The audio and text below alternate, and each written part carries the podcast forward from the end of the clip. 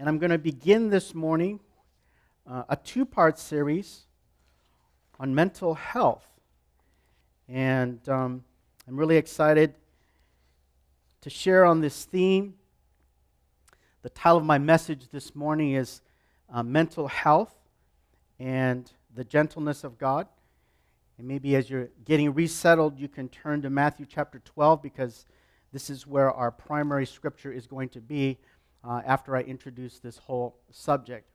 You know, if you've been following the news, if you've been looking at all the reports that are online, there's a lot now that's coming out with regard to our mental health. Uh, just this past week, CNN had this headline The coronavirus pandemic's impact on global mental health is already extremely concerning. This article went to talk about the high prevalence of mental distress in countries all across the globe due to this pandemic, especially among healthcare workers, which of course we understand. And the surveys are showing that wherever this pandemic is, the healthcare workers are under great stress, but also the population at large is experiencing uh, a lot of consequence of this as well. Uh, the WHO director has said the impact of the pandemic on people's mental health is already extremely concerning. In Italy, Spain, parents have reported that while in confinement during the pandemic, 77% of children are having difficult concentrating, 39% have restlessness and irritability, 38% have nervousness, 31% are feeling lonely. And I'm sure that for you parents that are homeschooling your kids or you have been in uh, staying at home uh, with your children, we understand some of the stress that you're walking through. And just know that on Thursday night at our prayer meetings, we are praying for you and praying for God's grace to be strong. We also see this headline here from Globe and Mail, which is published out of Toronto. Again, this past week, headline reads Even when COVID 19 is beaten, the stress and depression of the pandemic will still be with us. How do we recover? And this article goes on to also just cite an Angus Reid poll saying that stress is rising, depression is deepening, anxiety is spiking. And half of Canadians say that their mental health has worsened during this pandemic. Distress hotlines are reporting escalating numbers. And uh, among those who are self reporting about their productivity, and they have said that their optimism has been falling steeply since the lockdown began. And then, unfortunately, on even more the negative side, we have these headlines from the New York Times. The coronavirus could cause uh, child abuse epidemic. And we know now from statistics that domestic violence, child abuse, unfortunately, on, is on the rise. And this crisis has created conditions for a rise in violence that young victims will find difficult to escape. So, besides all the economic and physical tolls of COVID, that we hear about all the time, these articles inform us of the large emotional toll that is happening behind the scenes. And just as subsidies and stimulus are being rolled out to undergird our financial crisis, so mental health resources need to be deployed to help us take on these very personal and human battles. I'm proud as a Canadian, I think we can be proud as Canadians that the government and other social agencies have been very proactive in providing resources. They are truly tackling the consequences of COVID in a comprehensive way, and we can be grateful for that. Now, as a staff, we've compiled a list of resources for you for any help that you may need during this time. Uh, please see Jillian Lowe, our ministry coordinator, who has worked with uh, Betsy Abram to pull this list together. So that will be a resource that's available to you. But of course, the best part is as a church, we get to talk about an additional resource to help us with mental health, and that is God Himself. As Christians, we have the greatest mental health physician in the world, and that's who I want to talk about this morning. So let's uh, commit this time in prayer. Father, we thank you for your goodness. We thank you, God, that you see that's what's happening all around the globe, and you are not far away. But Lord, you are right here for us. And as I share this morning, as I preach, Lord, let your word come forth with clarity. Let it speak to our hearts, God, about who you are. We commit this time to you in Jesus' name. Amen. Now, the various resources that we're pointing to you, the one I want to commend in particular is a Christian based online video course called The Sanctuary. It was produced right here in Vancouver, and the quality and the content of this material is outstanding For those of you that have been in the Alpha course, you know how well done that is. This course called The Sanctuary is on par with that. So I'm very, very excited about it. It's an eight part series, it's a combination of um, testimonies and video clips and study um, notes and things like this. And they touch on some really, really great topics around this whole area of mental health. From what is mental health to what is mental illness, talking about how do we recover, how does companionship and self care come into this. And there's a lot of very compelling testimonies. And really, the centerpiece uh, of this whole curriculum is the testimonies. And I want to just show you a little clip so you get a little bit of flavor of what it's like. This is from session five.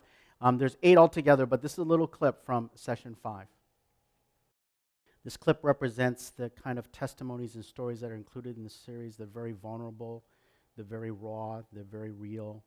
And I, I, recommend every small group in the church to go through this series at some time this year. Or you can easily do it as friends with just two or three people, or even with people outside the church that want to hear about how God factors into mental wellness. Now, we have purchased this series for the entire church, and it's free for anyone to use with a lifetime subscription. And uh, on the web, you go to sanctuarymentalhealth.org and the two passwords that you can enter in are Sanctuary Community 2018.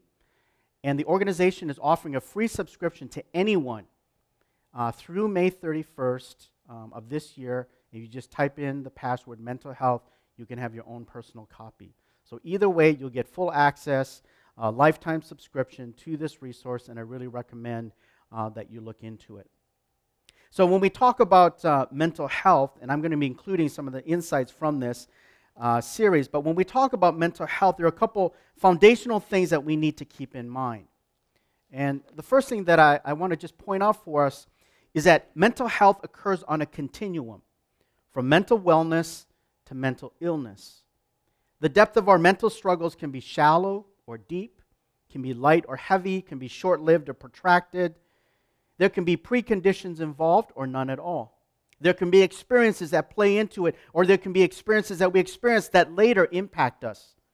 It can occur at any age. It can range from the blues and feeling melancholy that quickly goes away after a good talk with a friend or a nice piece of apple pie, to full on clinical conditions like psych- psychosis, which is defined as a break from reality, or bipolarity, manic episodes, or delusional events. Now, in this video series, there's a pastor by the name of Darrell Johnson. He's one of the most respected pastors in Vancouver. He talks about a deep depression that he fell into during his pastorate, and he literally prayed for God to take his life. He just wanted to die for no apparent reason.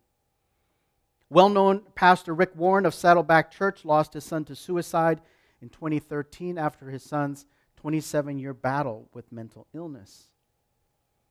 Lead pastor Alastair Sterne of St. Peter's Fireside in downtown Vancouver also has a testimony in this series, and he talks about his total loss, his total loss of sense of purpose, even while he was planting the church. Now, for me, and my love for church planting, and to all of a sudden have the plug pulled out of you, and to hear his testimony that it was just gone, was just compelling to listen to and to hear. These are real life examples that hit home and speak to our very human condition. Elijah, the great prophet in the Old Testament, nearly lost his entire ministry when he battled suicidal thoughts.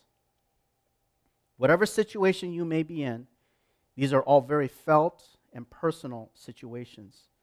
And there's no doubt that mental health is emerging as one of the biggest global challenges around the world today, especially among young people. My son Matthew, who studies at the University of Minnesota, has said that mental health is probably the number one issue among his classmates today.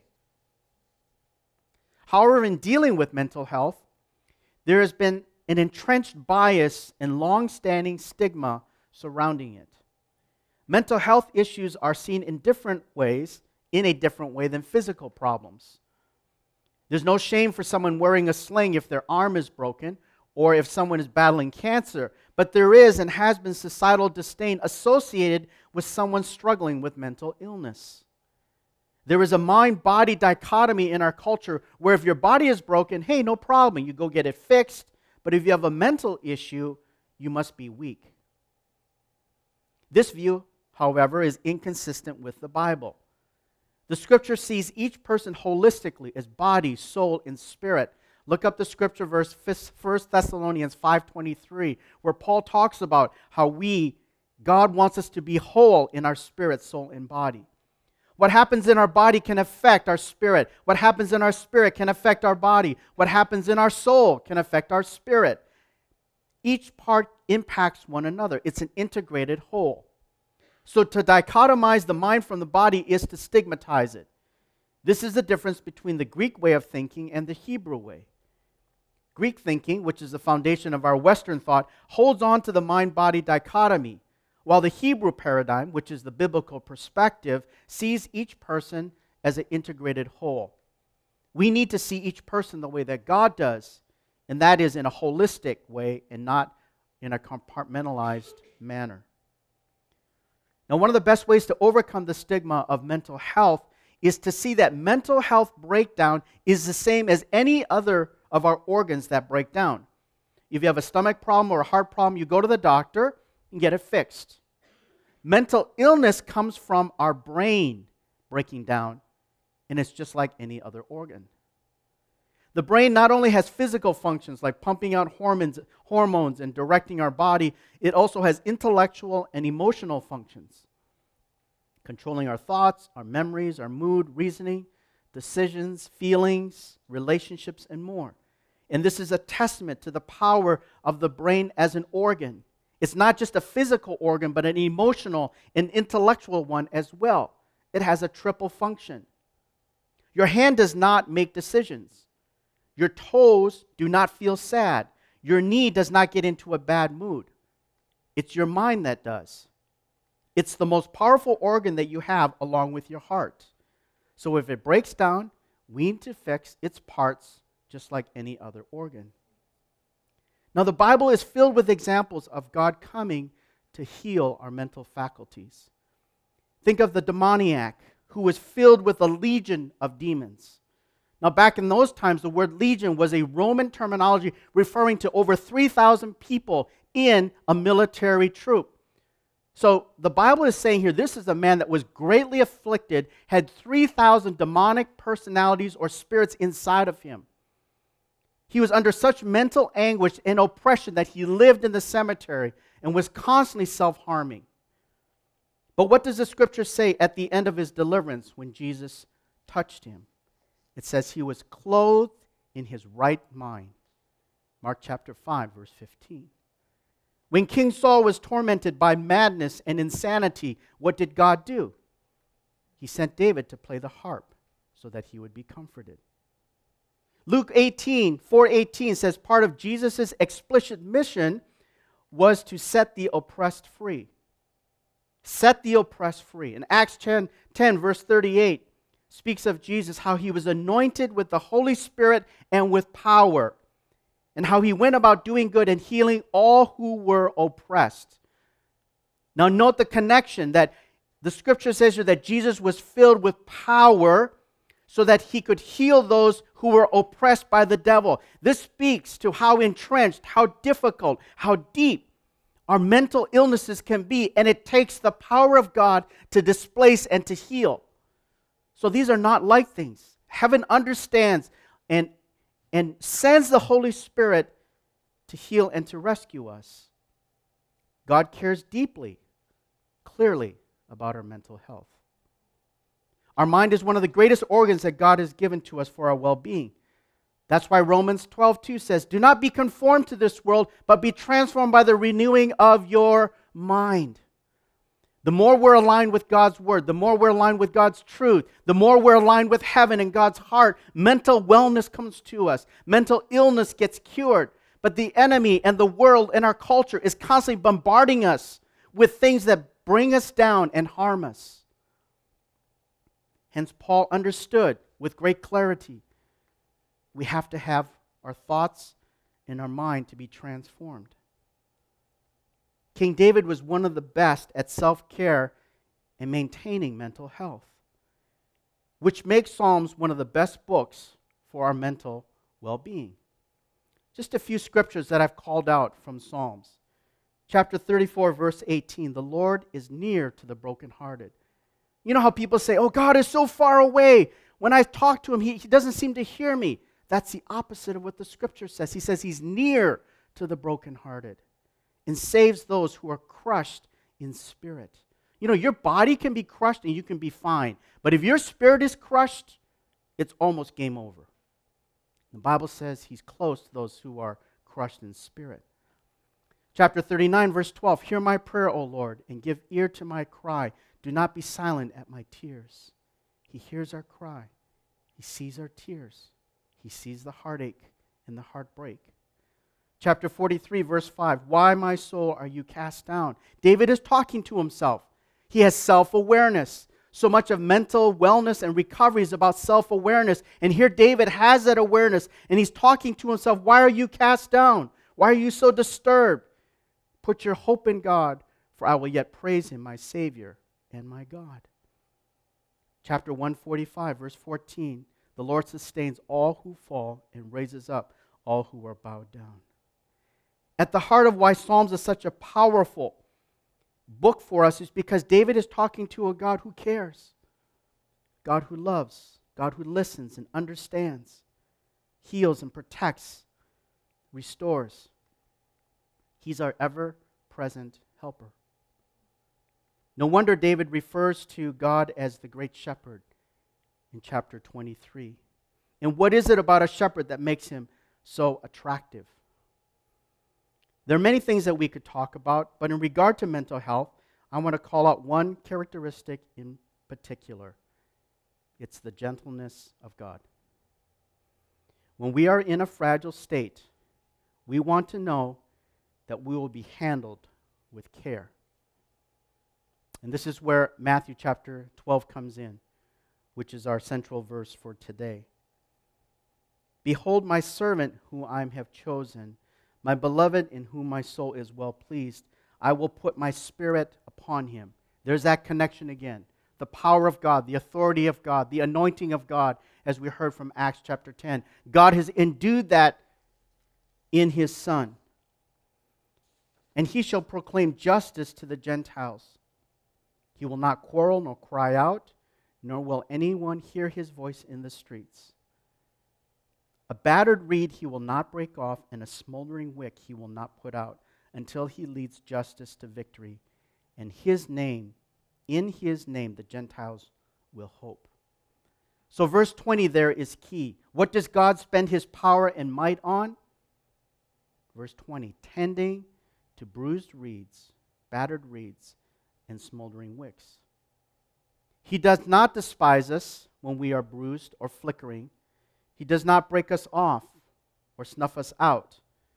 Rather, he leads justice to victory. Now, it's interesting when you look at the Greek meaning there for the word justice in verse 20. The word there is krisis. And if it looks familiar, it should be because it's our word that we use for crisis. So when we read this verse and we understand the Greek meaning behind it, another way to look at this verse is to say, A battered reed he will not break off, and a smoldering wick he will not put out until he leads healing, our crisis, to victory. Being battered and feeling like our light is going out is part and parcel of the human condition. And God comes to minister to us at a foundational level. God is the master of healing our fragile state. Another way to say this is Your distress does not scare me. I want to be with you. I want to know about your loneliness, your isolation, alienation, the burdens that you have, how you feel embarrassed, the sin, the addiction, feeling of not being good enough, your sense of failure, failure, or feeling like you're not lovable. What kind of environment would make us come out of the shadows and the darkness and the fears that we have? What kind of environment would allow us to make ourselves vulnerable, to speak and to share with someone our deepest struggles?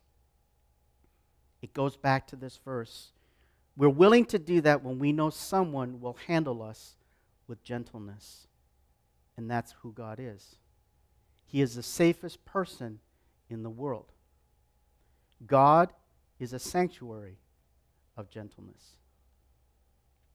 Now, if you have your Bibles, you can look at the story just prior to this section because it's really, really important. We have a powerful and beautiful picture of God being the sanctuary of gentleness. And the story is that there was a man with a withered hand. The scene was a Sabbath service, and this man was in attendance. But little did he know that he would encounter the power of Jesus. As a man with a withered hand, he was economically disadvantaged. There were not many tasks that he could do, thus, there weren't many jobs that he could be hired for. And back then, there was no medical procedures to fix his hand, there was no medicines to take to heal it. His inability to be a part of normal society marginalized him. This affected his sense of self, his confidence, his mental state. Your hand represents your power. But this man was a walking picture of powerlessness. Anytime he looked for work, the moment a potential employer looked at his hand, they discounted him. And he felt hopeless. Now he was in a service on Saturday night, and Jesus saw him. Holy Spirit spoke to Jesus, and Jesus knew what he was going to do for this man. But Jesus had to run a gauntlet to heal him. The religious leaders sensed that Jesus was about to do something illegal, which was to heal the man on the day of rest. And they would see that Jesus would be caught red handed working on the Sabbath.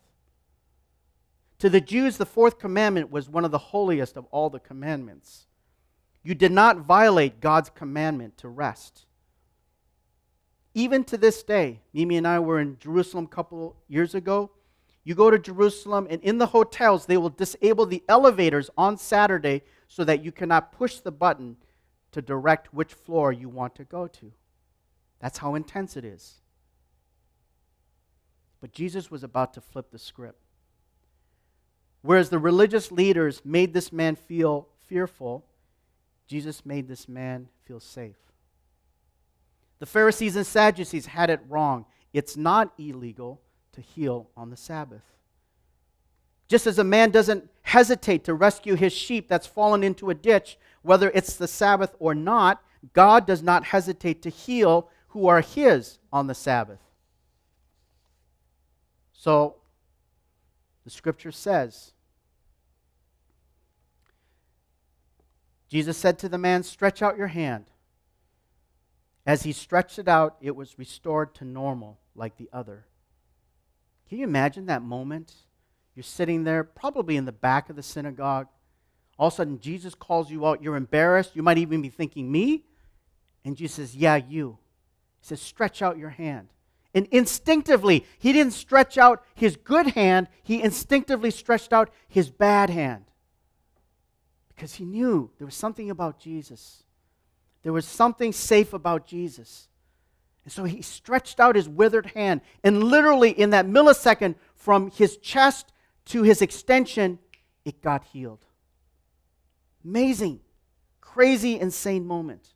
Now, you would think that the synagogue and all the people that were sitting there would erupt in excitement and jubilation. But instead, the religious leaders just threw their theology and created this dampening on the atmosphere. To them, it was such a brazen violation of God's law. In verse 14, it says that they conspired how to destroy Jesus. They should have been leading the parade for this man, but instead, now they're ready to kill. Not just kill, but to destroy, to decimate Jesus. That's how blind they were to the goodness and the love and the care and the gentleness of God. Jesus completely understood the stakes. It's not like he sort of bumbled into this. He knew exactly what he was doing. He knew there was a gauntlet there. He knew the price of healing that man's hand. Ultimately, that's why Jesus went to the cross for you and for me. He's willing to pay the price. So he healed this man nevertheless because it's who God is. He sees our battered condition and he heals us. Now, this man was not just physically healed, he was emotionally healed. Can you imagine the feelings he had when he looked at his perfectly functioning hand? I can open, I can close it, I have strength in it, I have a grip, I can grasp things. I'm normal, I can work. This changes everything about my life. In one moment, Jesus, Jesus healed him on the outside, but maybe more importantly, on the inside. To God, there was no difference in, this, in the value of this man to Father. Whether he was withered, whether he was blind, whether he was crippled, that made no difference. But God sees our human condition, and he comes to lift us out of that and all the mental stress and anguish that comes with it. And so now the man is completely new on the inside because of what God did for him. Not only was he healed externally, he was healed internally. A battered reed he will not break off, and smoldering wick he will not snuff out. That's our God. That's the God of the Bible. There's another important part of the story it's that God initiated the healing. Jesus wasn't passively waiting for the man to make his way up to the front and say, Jesus, can you please pray for me? No, God initiated this event and he said, Stretch out your hand. And God is asking you and me to stretch out our hand towards him. That sense of powerlessness, the withered condition, God says, Stretch it out towards me. I've got it. To reach out to him is to reach out and experience his love. Now, this is why in Matthew chapter 11, Jesus himself said, Come to me, all who are heavy, weary, and heavy laden, and I will give you rest.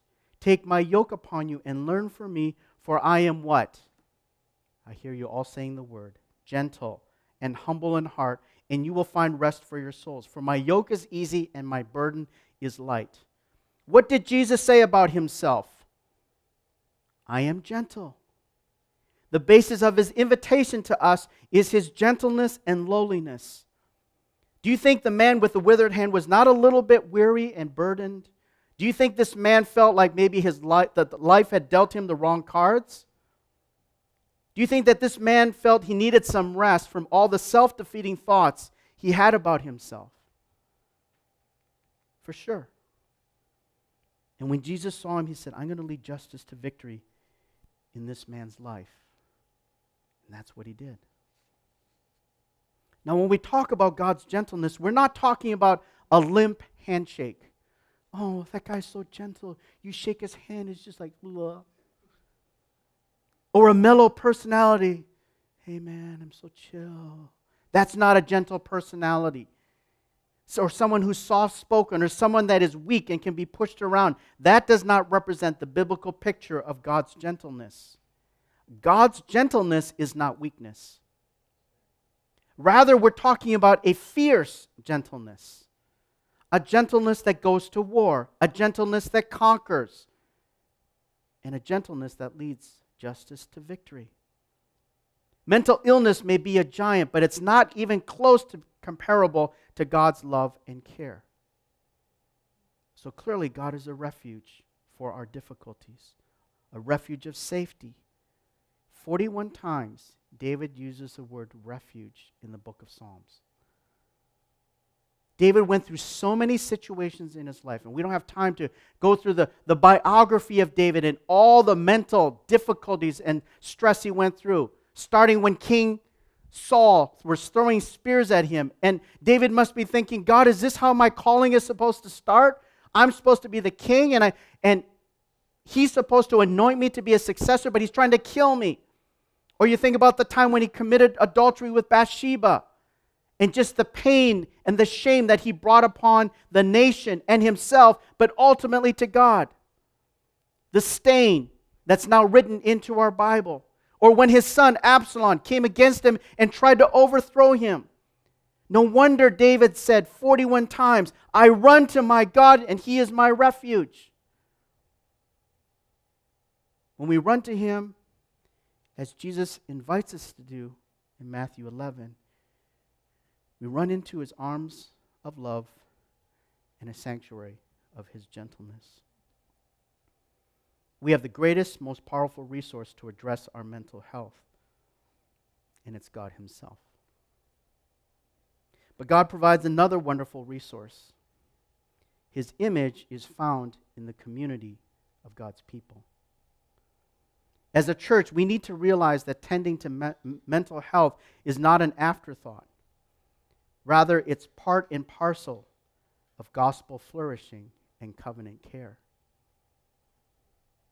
In Luke chapter 21, God speaks to the fact that mental health is one of the critical end time signs.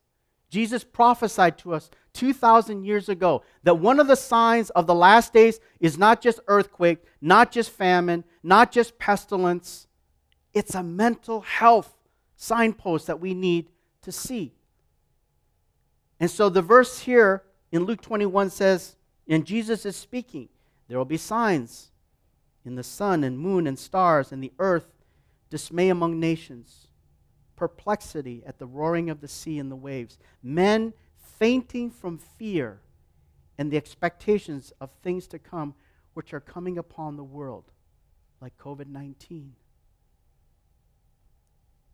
Verse 34 and 35 Be on guard so that your heart will not be weighted down with dissipation and drunkenness and the worries of life, and that day will not come on you suddenly, that it will not come on you suddenly like a trap. For it will come upon all those who dwell on the face of the earth.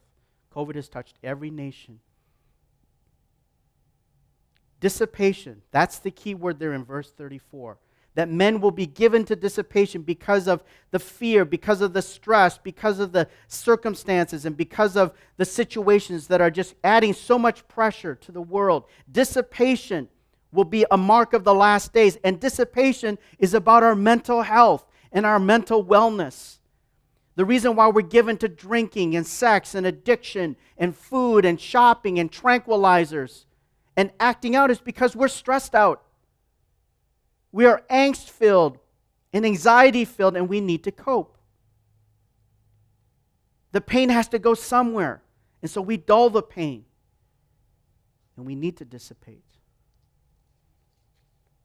I'm not faring well. I feel down. I don't feel right. I feel out of it. It's amazing how Jesus called out with such clarity that mental health is one of the signs of the last days. It's a prophetic theme and Jesus prophesied it. So we as the church must also move prophetically, which to say that we need to which is to say that we need to recognize it and we need to move to be part of God's solution.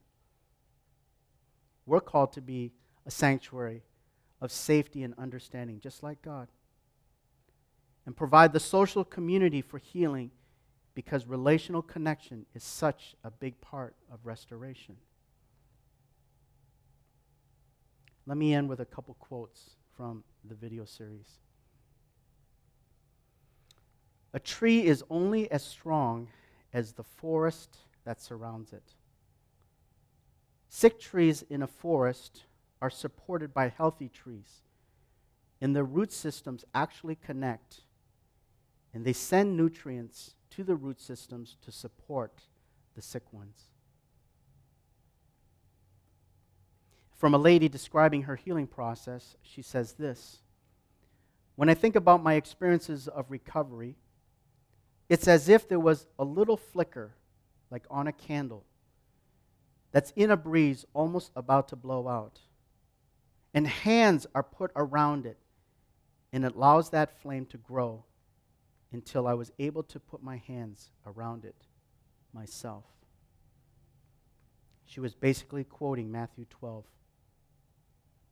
A battered reed he will not break off, and a smoldering wick he will not put out. So I want to have a little bit of time of prayer here. I'm going to ask our piano player to come on up. Last week, um, we began a new aspect of our service where we're going to close off with a little bit of ministry time. And we're going to invite the Holy Spirit to just come and sit with us wherever we are. And you might be in your living room, You might be in your study. You might be in a car. You might be in a park bench. This is a moment for the Holy Spirit to just come and sit with you. And so we just pray right now. Come, Holy Spirit. Our whole life is before you. You know the things that we have walked through. You know our pain points. And we thank you, God, that you are not far away. But that you woo us with your gentleness. You woo us with your kindness. And so, would you come and begin to just soften our hearts? Dismantle the fear, dismantle the habits, begin to bring down the giants, God, that have ruled our lives and ruled our thoughts. There are some that have lived in a place of darkness and you've been afraid to open just the shades of your room lest any light come in. You've been afraid to be exposed or for someone to really see you. But there's something that's drawing you to say, No, I, I want to see the sunlight. I want some light to come in. I don't want to live in this darkness anymore. Maybe your best friend doesn't know it. Maybe even your spouse doesn't know it, but God knows it. And that's your starting point. Say, God, I'm opening the window to you. Shed your light on my life. Begin to set me free. The Holy Spirit will come and He will begin to undo the chains. He will begin to bring that sense of freedom.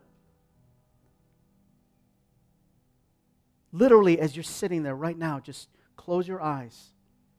Say, Holy Spirit, come, touch me, fill me. I struggled too long. I don't need to be my own helper.